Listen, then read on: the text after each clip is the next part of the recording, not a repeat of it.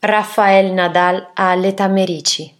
Tutti gli anni mi ripeto, una delle cose che devo fare a fine carriera sarà visitare bene Roma. È una città che mi incanta, è spettacolare, ha una storia incredibile, come anche Venezia.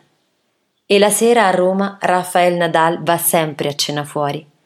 Mi piace molto. Il ristorante che preferisco è L'età Merici. Pasta, pesce, è tutto buono e mi affascinano le vie intorno a Fontana di Trevi. Rafa è un po' italiano. Mi sento sempre molto vicino agli italiani. Siamo latini, siamo persone che vivono le cose, che vivono la strada.